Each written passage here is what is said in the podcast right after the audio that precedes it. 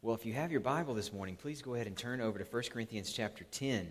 1 Corinthians chapter 10 is, is where we're going to be. Um, I, you may have noticed a theme through our service so far has been pointing us to God and what He promises us as our shepherd, as our provider, to the rest and the peace that comes from trusting that He knows what's best for us. And that's been a theme in the songs and in the reading and in the prayers. And part of the reason for that is that it's a theme in our text. Now, it's not on the surface of our passage this morning. We're going to have to do some work to get there, but it's what our passage is all about. Where we come this morning in this study of this, this ancient letter that Paul wrote to some friends of his at a church that he had founded, where we come is to the, the crux of this issue that, they had, that his friends had written a letter to Paul about, wondering what to do, particularly about meat and meals sacrificed to idols and eaten in temples. Now, that seems very remote from our experience, but to them it would have been a huge deal. Because in the ancient world, the closest thing they had to a restaurant was a temple where you would go to, to eat what was sacrificed there. You, you didn't just sacrifice it, people also gave some of it to, to, to keep their, their temple officers alive, and then you would eat others of it, other, other parts of that meat. And it was a place for, for, for socializing, for networking, for climbing the ladder that was so important to people who lived in Corinth at that time. So they really had a vested interest in eating at these temples. They wanted it to be okay. And they had come up with a way of justifying it. And we're kind of piecing this together from what Paul has written to them to, to reply to their, to their letter. We don't have their letters. We don't know exactly what they had said, but piecing it together, it seems like they were approaching the issue only through what they knew to be true. And what they knew was there's only one God. He created everything that is. That doesn't leave any room for other gods. So these, these idols can't be real.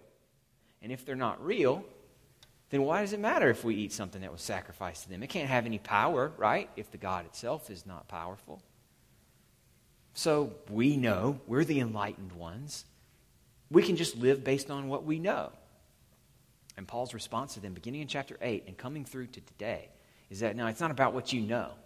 What you know is only part of the problem, only part of the issue. It's about what you love.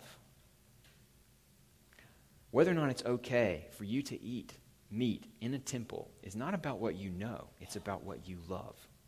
In chapter 8, we saw him say that to them because they weren't thinking about the people who might see them eating in the temple. That if they really loved those who might see them eating in the temple, they would think, oh, I wonder if someone who doesn't have a good, firm sense of what Christianity is might see me eating there, know I'm a Christian, and say, Christians worship other gods. Jesus is one among many. Love would say, I'm not going to let that happen. I'm just not going to go there, even if it is okay. That's what he said in chapter 8. In chapter 10, he's coming back to them and he's saying, actually, even, even if no one saw you eating in that temple, so even if love for your friends isn't the issue, eating in a temple, meat that's sacrificed to false gods, even if those gods don't exist, is a problem for you and for your faith because something about eating this meal in that place affects what you love what you want to get out of life. And therefore, it's competition for Jesus and his promises to you. What he's going to argue is that you can't have it both ways.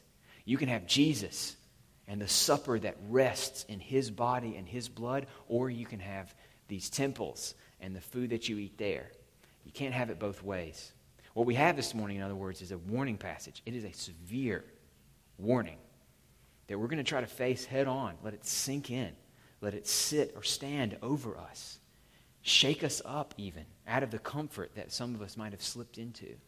We're going to try to, take it for what it is and understand how we can appreciate and aim our hearts at Jesus more clearly, more powerfully, because of this warning. That's where we're headed. What we want to, what we want to see is that who we are in Christ or who we are outside of Christ is not just about what we know, it's about what we love. Now, I want to read the passage for us, and then, and then we're going to unpack it together. Like I said, we're going to have to do some work to get there this morning. You're, you're about to see why when we read through it. There is some strange stuff in this chapter. And without any further ado, would you please stand with me as a way of honoring God's word as we read it together? We're going to read verses 1 to 22 and then unpack them together this morning. This is the word of the Lord. For I want you to know, brothers, that our fathers were all under the cloud And all passed through the sea, and all were baptized into Moses in the cloud and in the sea, and all ate the same spiritual food, and all drank the same spiritual drink. For they drank from the spiritual rock that followed them, and the rock was Christ. Nevertheless, with, with most of them, God was not pleased, for they were overthrown in the wilderness. Now, these things took place as examples for us that we might not desire evil as they did. Do not be idolaters as some of them were. As it is written, the people sat down to eat and drink and rose up to play. We must not indulge in sexual immorality as some of them did, and 23,000 fell in a single day. We must not put Christ to the test as some of them did and were destroyed by serpents, nor grumble as some of them did and were destroyed by the destroyer. Now, these things happened to them as an example, but they were written down for our instruction, on whom the end of the ages has come. Therefore, let anyone who thinks he stands take heed lest he fall. No temptation has overtaken you that is not common to man. God is faithful, and he will not let you be tempted beyond your ability, but with the temptation, he will also provide the way of escape that you may be able to endure it. Therefore, my beloved, flee from idolatry. I speak as to sensible people. Judge for yourselves what I say. The cup of blessing that we bless, is it not a participation in the blood of Christ? The bread that we break, is it not a participation in the body of Christ? Because there is one bread, we who are many are one body for we all partake of the one bread. Consider the people of Israel. Are not those who eat the sacrifices participants in the altar? What do I imply then? That food offered to idols is anything? Or that an idol is anything? No. I imply that what pagans sacrifice, they offer to demons and not to God. I do not want you to be participants with demons. You cannot drink the cup of the Lord and the cup of demons. You cannot partake of the table of the Lord and the table of demons. Shall we provoke the Lord to jealousy? Are we stronger than he? This is the word of the Lord. You may be seated. Thanks be to God. I want to take us through three steps this morning to unpack what's going on here.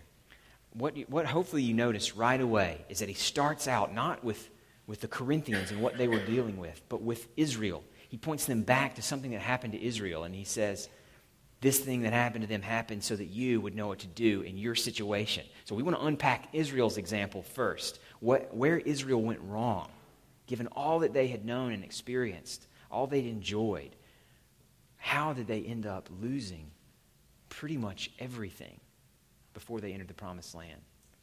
And then we'll unpack the example of Corinth, because next move that he makes is to apply what happened to Israel to where they were, to this issue of whether they should eat idol meat or not. And he unpacks it in this, this interesting language about fellowshipping with demons or participating with demons versus participating with Christ, and how you can't have it both ways. You get one supper or the other, you can't have both. And then we're going to drive it into us, because there are some serious warnings in this passage. And I think, we, I think we owe it to ourselves and to the text to take these warnings face on and to let them sink in as a way of trusting in Jesus more fully. That's where we're headed this morning. So let's start with the example of Israel. His, his first 12, 13 verses here take us through Israel's history. He's, he's just finished saying that he, uh, Paul has just finished saying that he lives his life like a race, like an athlete who's, who never does anything with his body except what is going to help him to win.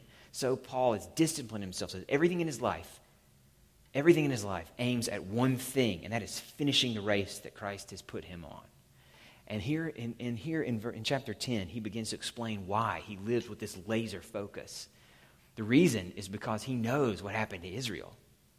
He knows that Israel started their race well, but they didn't finish it The point of this first section is straightforward. It's, it's given to us by Paul in a straightforward way in verse 6. Their experience, Israel's experience, happened and it was recorded, it was written down to warn us specifically against desiring evil as they did. Now, the better word here that, that, that, that, commentators point to it for, for this phrase is not that they desired it, but that they craved it. It's this intense longing after evil. What happened to Israel happened because they craved the wrong things and in the wrong way. And it's, it's Paul here pushing back against the Corinthians, saying, Don't let your comfort in the fact that you're in the church now keep you from being, from being really sensitive to what it is your heart wants, because Israel had every blessing that you've had, at least in a foreshadowed form. They had the blessings that you have, and they still fell. Now let's, let's unpack this together. So the, he starts with a list of things that Israel had enjoyed in verse 1. He talks about he talks about the fact that they were under the cloud. Remember the cloud, the story of Israel in the wilderness being led by this cloud closer and closer to the promised land. They didn't know where to go, but God was with them. And he talks about them passing through the sea. So, again, a picture of what happened when they were, when they were pushed up against the edge of the water by Pharaoh and his army, and Moses, Moses with his staff, parts the waters, and God's power delivers Israel and then sends the waters crashing back down on their enemies once and for all. They had been through through the waters and under the cloud. And in that sense, they had experienced a kind of baptism, he says. Now, obviously, he doesn't mean the same thing that Christian baptism means. He's not trying to push the word that far. He's trying to, he's using baptism as kind of a shorthand for a physical, visible deliverance from God. Just as baptism for Christians is is a way of picturing what God has done for us to deliver us from sin and death.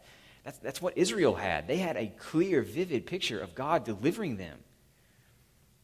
Then he continues, they ate the same spiritual food and drank the same spiritual drink. It's not that it was magic food or magic drink. It wasn't so much the food that was the point, it's where it came from. It was supernatural food.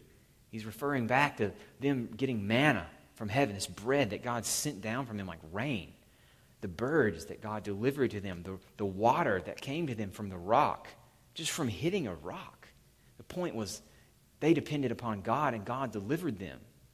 They drank and ate things that clearly came from His hand in no different sense than Christians eat and drink at this memorial meal that we celebrate. The, the, the bread that represents Christ's body and the juice that represents His blood.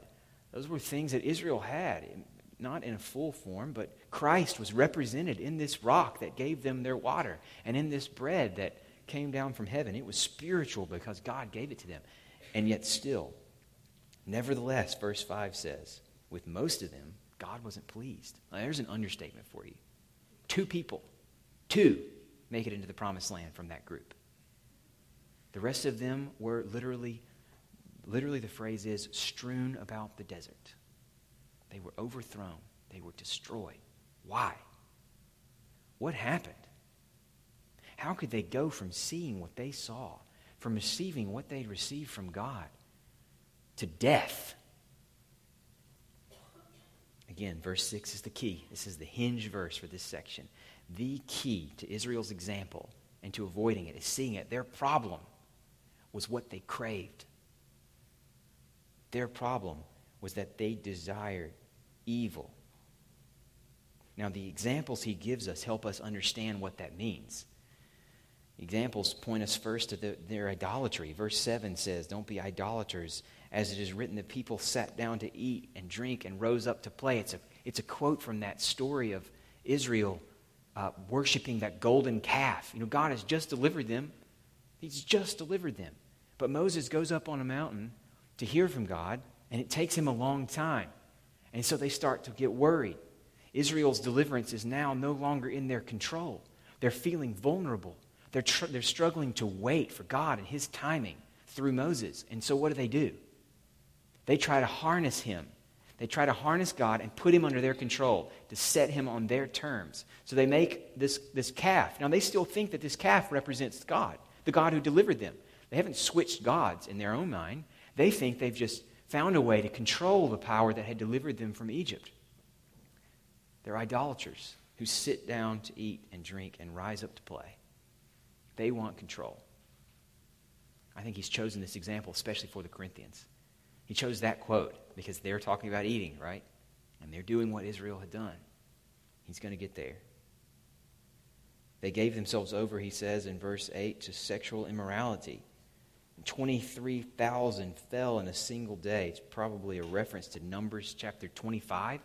That's where there's a story about the sons of Israel sleeping with the daughters of Moab in some sort of elaborate religious ritual that was meant to, to yoke them to Baal. That's what the passage says, to this God of those people. They thought, again, they want control, they want power, and they have these desires. They give themselves over to their desires, hoping that they can also gain control over their future.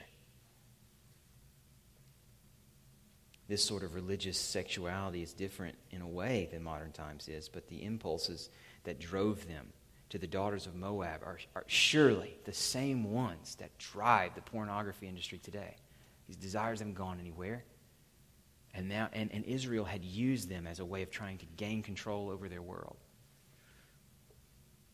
They put the Lord to the test, verse 9 says, and they grumbled, verse 10 says. We've got plenty of examples to pull from from Israel's wilderness wandering. If you, if you just read the stories about Israel in the wilderness, it's full of Israel not thinking they're getting enough from God. I mean, think about this. They'd been fed in the middle of a desert where there was nothing to eat, directly from heaven, bread. And the way they responded to that was to complain that they wanted more meat. Think about how often the children of Israel say, We had it better off in Egypt. You know, sure, we were in slavery, but at least we had full bellies, right? Take us back there. It wasn't that their needs weren't met, it's that their needs were not met in the way they wanted.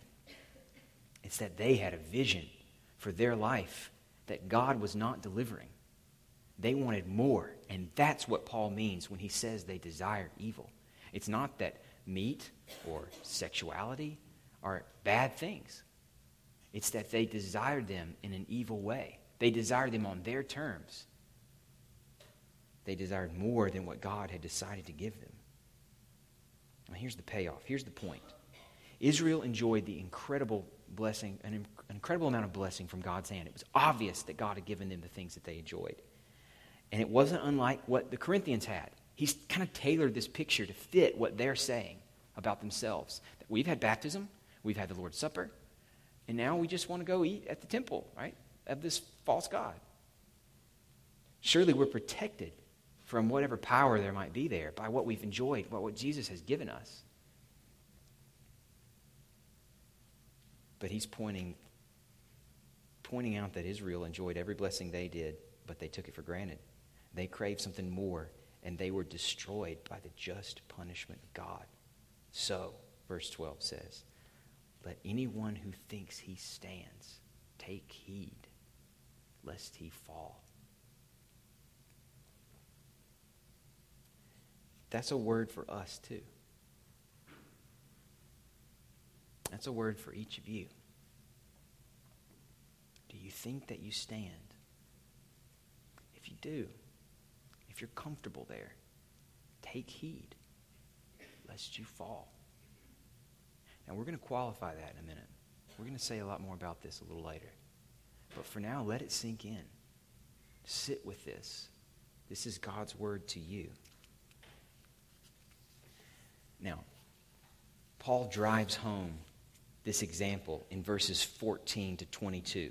That's where he applies it to Corinth. And his main concern is still whether or not it's okay for the Corinthians to go to these temples in their city and eat food that had been sacrificed to an idol. And the gist of Israel's example for their situation is that they're asking the wrong questions. Now, again, we don't have their letter, we don't know exactly what they asked him, but we can piece it together pretty well from what Paul has said. They're asking the wrong questions. What they're asking is, how far can I go towards idolatry and not get bitten? Right? How close can I get? It sounds like Israel putting God to the test. How far will he let me go towards these other gods? He tells them, though, Paul tells them that since they have no reason to believe they're any safer than Israel, and since Israel fell despite all the blessings they had enjoyed, then you should be running hard in the other direction. That's why he starts in verse 14 with flee.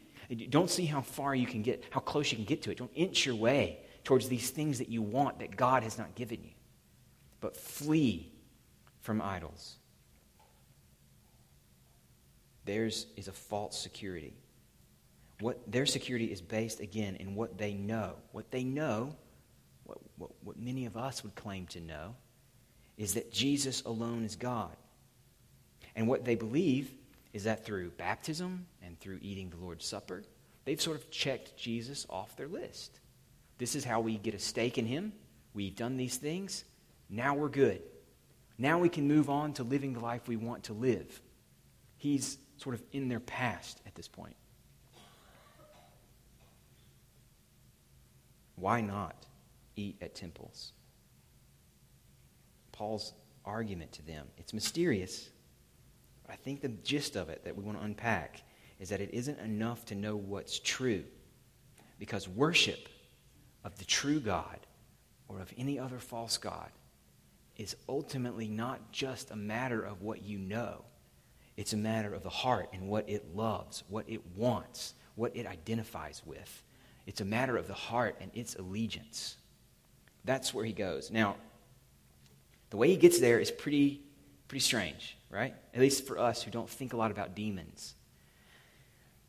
The way he gets there takes us through this comparison between the Lord's Supper that Christians practice regularly at the heart of their worship and eating what he says is a, a dinner that would attach you to or be a participation with demonic powers, spiritual forces of evil. Now, the main point is clear enough. The main point is you can't have both, right? You can have the supper of Christ, or you can have table fellowship, if you will, with demons. You, you can't have both. But the real question that, that, that, that's been bugging me this week as I've been trying to unpack this, and maybe you're thinking about, is, is what's this stuff about demons and why is eating, why is specifically eating a meal like this one so powerful and so dangerous? What is it about this act that makes it tied up with allegiance? The issue is clearly allegiance. You, you, got, you got Jesus or you got somebody else. You can't have both. But somehow eating food is tied up with this question of allegiance. And we want to understand why that is. Because without understanding why it is, this passage is just going to remain bizarre and, and disconnected from us. And what we want is to be able to see its power for us this morning. So I want to unpack these questions. I want to start with the supper. Start with, with the Lord's Supper. That's where Paul starts. Unpack what it is he says about the Lord's Supper and why it matters. And then I think it'll help us to see what's so dangerous about eating food that's sacrificed to an idol in an idol temple.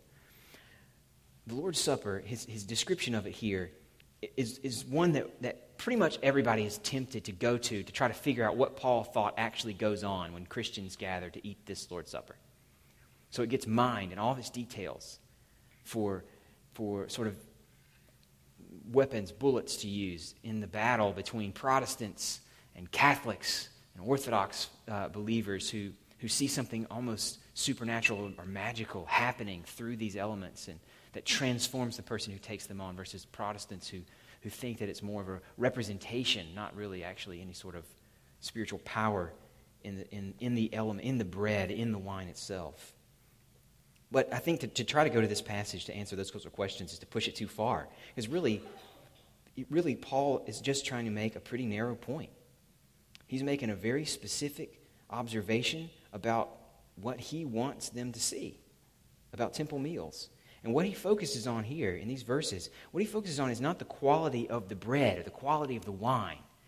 the wine and the bread aren't the point. What he focuses on here is fellowship.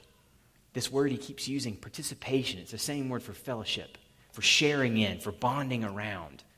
What he's interested in is not the quality of the food, but the fellowship that happens around this meal.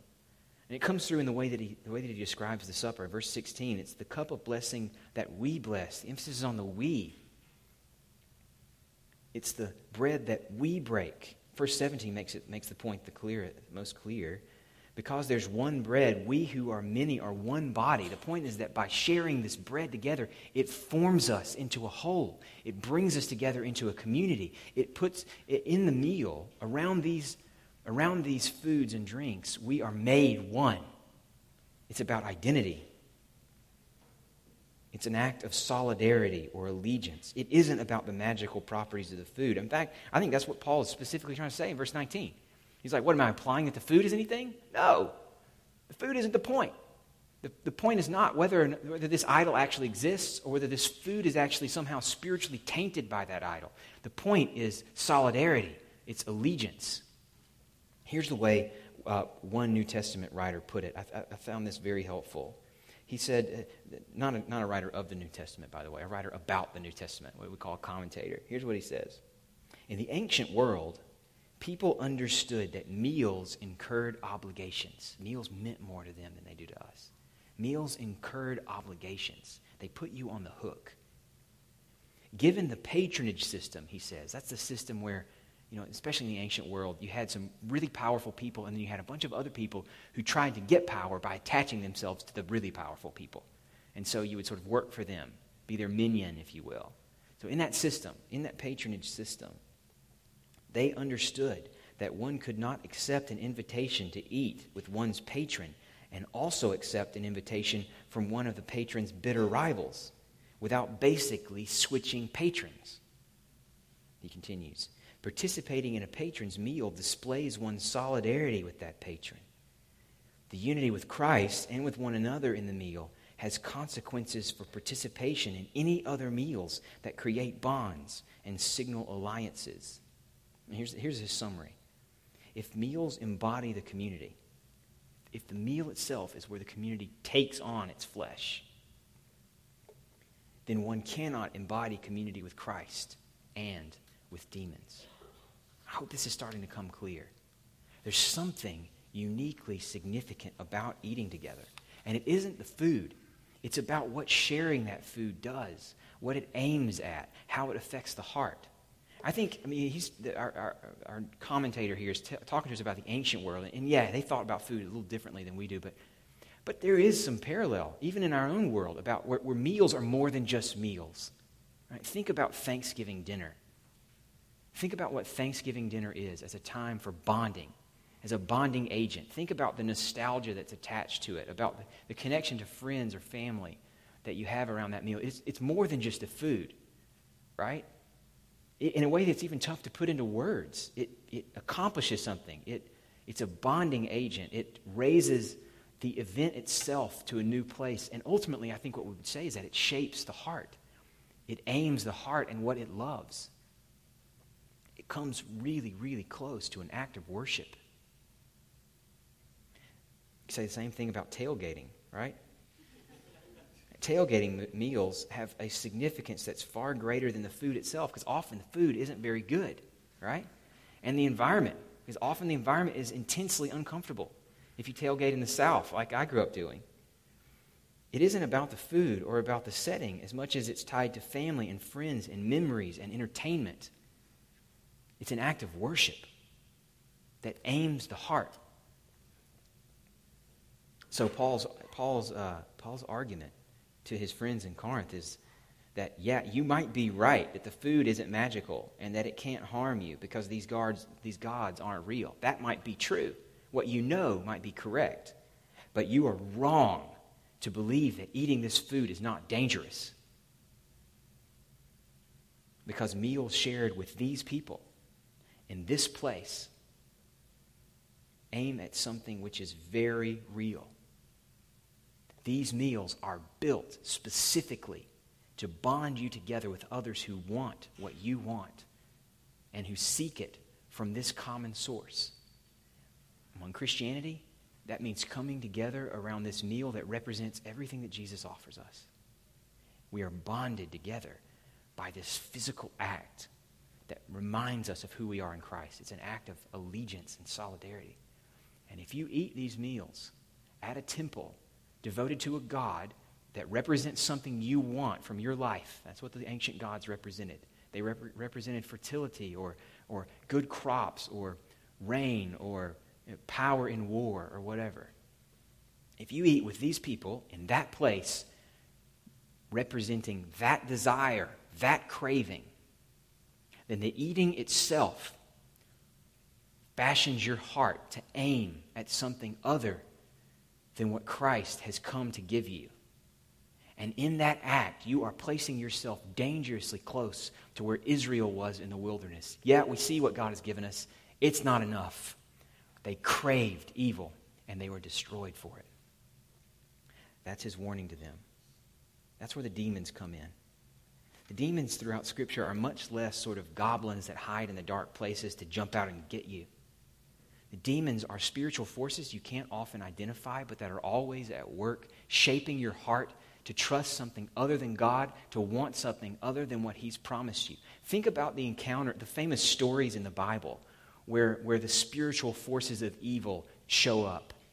Think about the very first story where Satan, the, the, the evil personified in the snake, how does the snake appeal to, to Eve? It's not to scare Eve, it's not to threaten to bite Eve.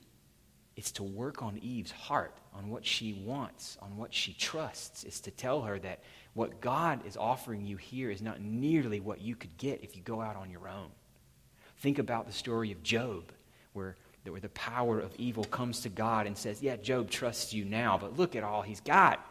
He's got everything going for him. He's got this great house with all these wonderful kids, and he's so wealthy, and he's basically had everything fed to him on a silver spoon. Start taking away the things that he loves and see if he still loves you. Well, he's working on Job's heart. That's what Satan does. He takes away what Job really loves to see if he loves God underneath. Think about the encounter of Jesus in the, in the wilderness with, with Satan. He comes to Christ. And what does he offer him? He doesn't try to beat him up, right? He's not trying to get him. He's working on his heart. He knows he craves food. He offers him bread. He knows he's come to set up a kingdom. He offers it to him right now. You can have the world if you worship me. Christ resisted. Christ resisted where no one else has, and Christ came calling his followers to put their hearts where neither moth nor rust can destroy, where no thieves break in and steal, to put their hearts, to put their treasure on the things that he has promised them in a world that will not fade away. Demons do battle with God over the hearts of those whom God has made in his image. That means you. So, you want to know what it is to share or fellowship with or participate in demons? It is to give yourself over to a craving for something other than what God has given you, other than what He has promised you, other than what He provides as your shepherd. That's what it is. Now, now looking for, for close, tight parallels between what we experience and what they were, what they were doing in these ancient temples, I, I racked my brain all week, and I, I'm just going to be honest, I couldn't come up with anything. Nothing that wouldn't cheapen the reality of what they were dealing with. So I don't want to try to tell you, okay, here is exactly what it would look like for you to fellowship with a demon. I think that would be a disservice to you. What I do want to do, though, is, is talk about some clear warnings we can take from this passage. Now that we've got a, an understanding of it, I want us to leave with to sort of, to sort of go out thinking, praying through warnings that, that, that are sort of on the surface of what Paul says to the people in Corinth. And here's the first one. Here's the first takeaway don't get too comfortable. Don't get too comfortable. This is the takeaway from Israel's experience. Do not, friends, please hear me. Do not confuse comfort in your Christian trappings for true faith in Christ or reliance on what God promised you. It may be that you can no sooner think of yourself as not being Christian than as not being American. That it's just this identity that you were born into, that you've always had, that you've never really thought about whether your commitment to Christ is true and genuine. Oh, friends, if, that, if you're content to stay there, you are, you are walking a very dangerous line. It is true that there is rest to be had, security and assurance in the promises of God. We're going to talk about that in a minute. But it is also true that over and over again throughout the New Testament, we are warned to not let our comfort keep us from seeing our true condition, to fight against the apathy that takes God's promises for granted. I think we in this city, in this particular time, are as susceptible to that danger as anybody has ever been. We have it made. compared to what most people through most of human history have experienced. And that makes it easy. That makes it easy, ironically, to assume a connection to Jesus without ever having to test it and to get really discontent with what we have. The point here is that we can't afford to, to just sort of marvel at Israel's unbelief. I think that's, that's where a lot of us go. We read those stories and we think, you guys just walked through the Red Sea on dry land, and you're already complaining. I could never do that. But aren't we saying, if, if we go there, aren't we revealing about ourselves that maybe we really don't believe the promises of the gospel? Because ultimately, what we claim to believe is that the God who made us, the God who made us and everything in this world, and who actually sits right now governing it all in power, that this same God became like us.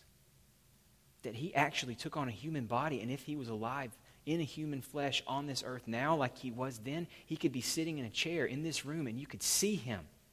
That's what we believe. And that this same God, made like us, lived a perfect life that he could then sacrifice on our behalf to stand in our place. That he took on the sin that was ours as if it was, as if it was his, as if he had done these things. That he stood between us and the, and the judgment that we deserve for being other than what we were made to be. That this same God was truly dead on our behalf, but now is really, really and truly alive. This moment, he's alive. And he's promised that if we just trust in him, that's all it takes. Not, that, not if we perform to a certain standard, but if we will trust that He can make us alive too, that He will do it. Now, that's what we claim to believe. Can you imagine? Do we really believe that? If we can go out of here this morning and grumble as Israel grumbled because we're more focused on what we don't have, on what we crave, than on what we have? if we really believe what we say we believe, would we be so committed to our own personal sense of what's best for our lives? So committed that we're angry when our ideas don't come to reality? When we compare ourselves to Israel and say we could never be guilty of what they're guilty of, what we're really saying is that we don't believe that God has given us what the New Testament tells us that he has. Because if we believed it, we have experienced more than Israel. We have seen more of his grace than they knew.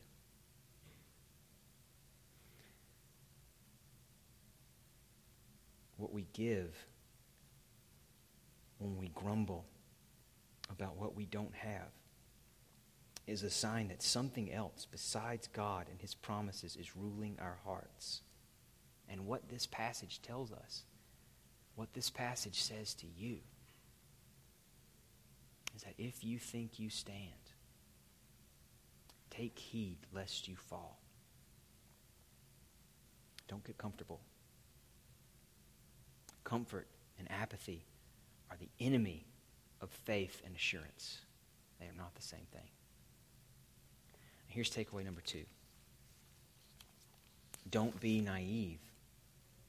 Don't be naive. What I mean is, I think we actually tend to, tend to have the mindset that the Corinthians had about potential gods in our lives that compete with Jesus. And what the Corinthians thought is that these idols at these temples were no threat because they weren't real. They're just made by human hands, and that's true. And I think we tend to think we don't believe in, sort of an enchanted universe where there's a God behind every tree in this day and age, it's hard enough to believe in, in one God who created all things. This is our biggest enemy seems like the secular world that doesn't believe there's any supernatural influence, not that there's gods everywhere. So we're kind of like the Corinthians in that sense. We, we operate based on what we know is true, that there aren't gods everywhere. But Paul's argument to them extends straight to us. The problem is not whether or not these things really exist, the problem is what you love. It's what you want, it's what you crave.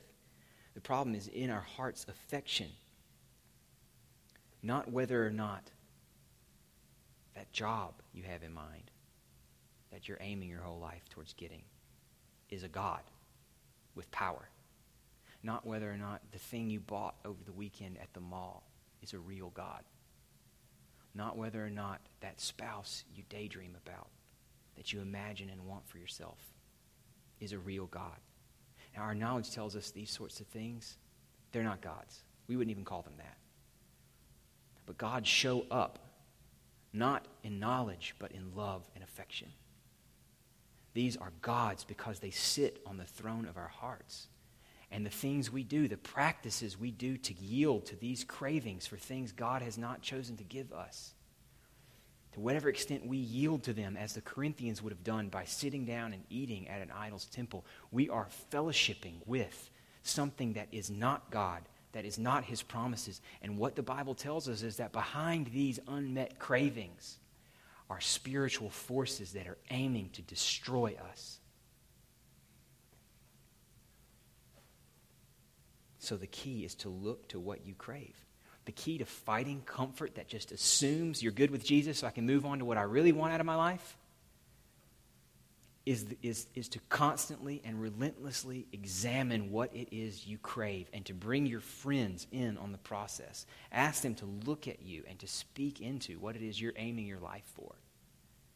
Because in your cravings, you reveal your God.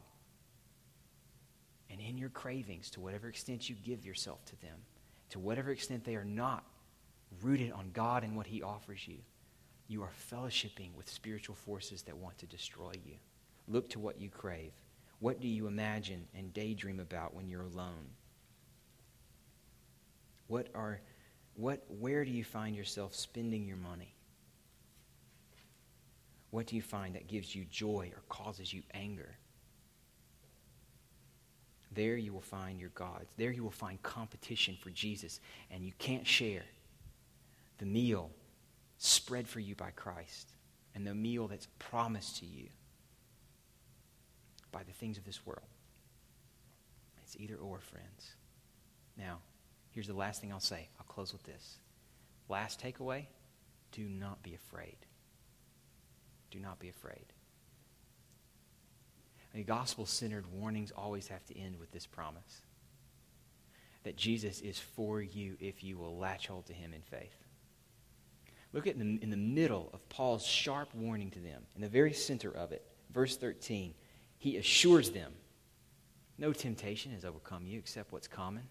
God is faithful in the middle of his warning to them in the middle of his attempt to shake them up so that they don't just go drifting, sleeping in a daze into their own destruction. In the middle of his attempt to shake them up, he points them to the faithfulness of God, the God who came to them in Christ, who gave himself up for them on the cross, who is risen to new life for them if they will trust in him. That's where he points them. So, friends, this, is not, this warning is not for you if you're afraid. If you're afraid, read Romans 8 and trust in the God whose love will never be separated from you.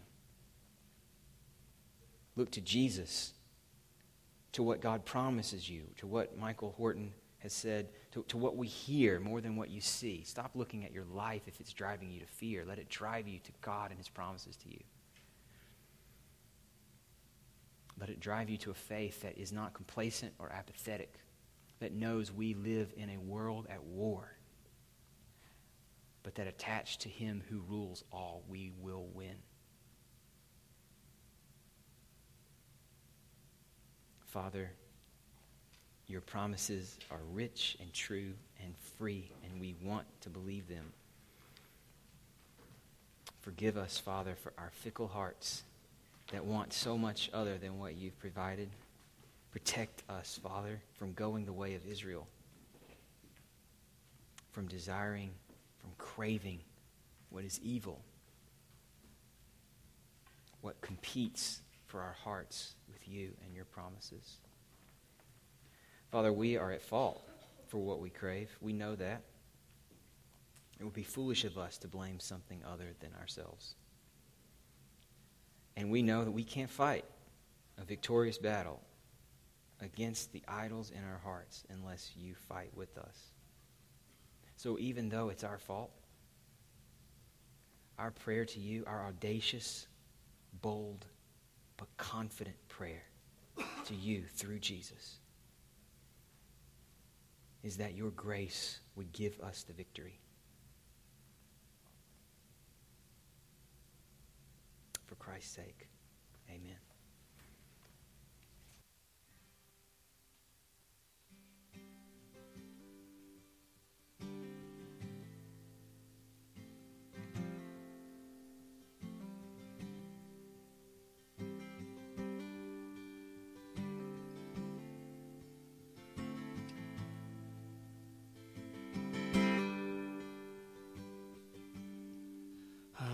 Once was lost in darkest night, yet thought I knew the way, the sin that promised joy and life had led me to the grave.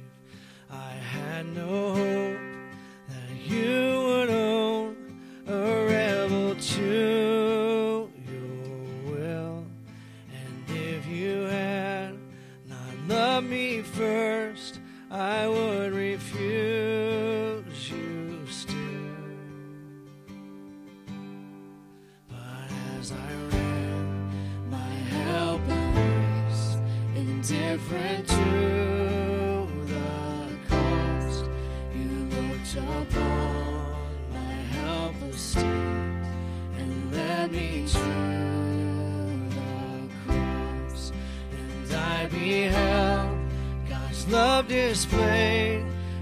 You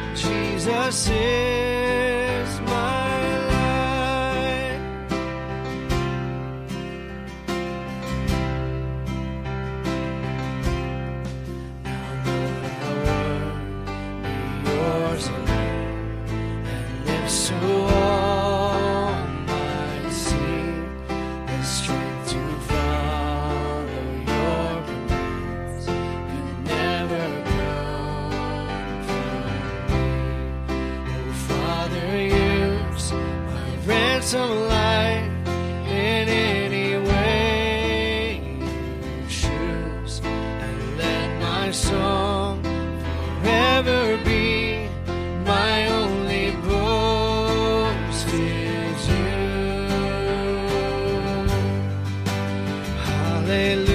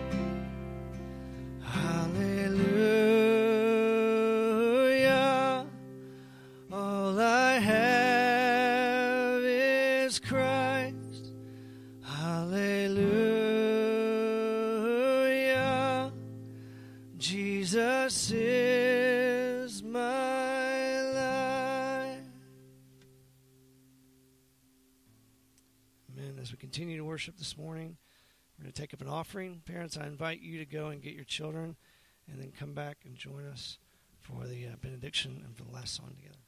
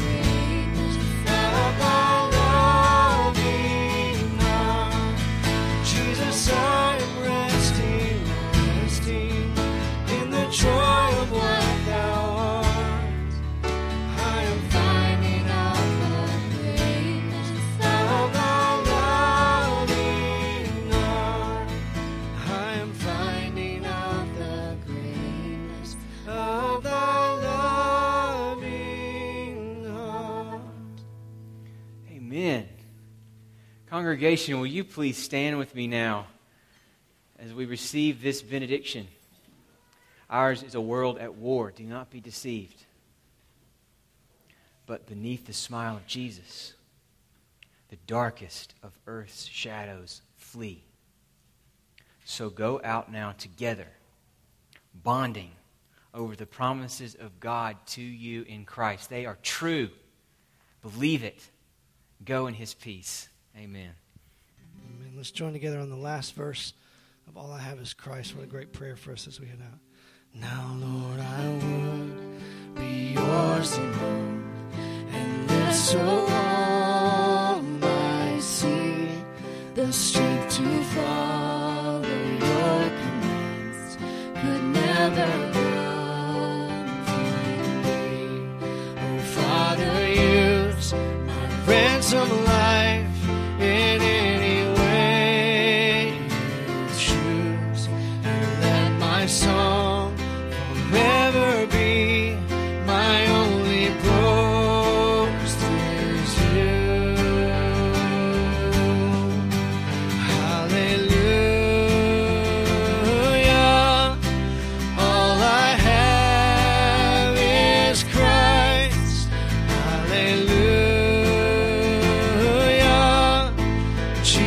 Jesus is my life. Hallelujah. All I have is Christ. Hallelujah. Jesus is my. Amen. You're dismissed. Please help us by grabbing a chair and taking it in the back.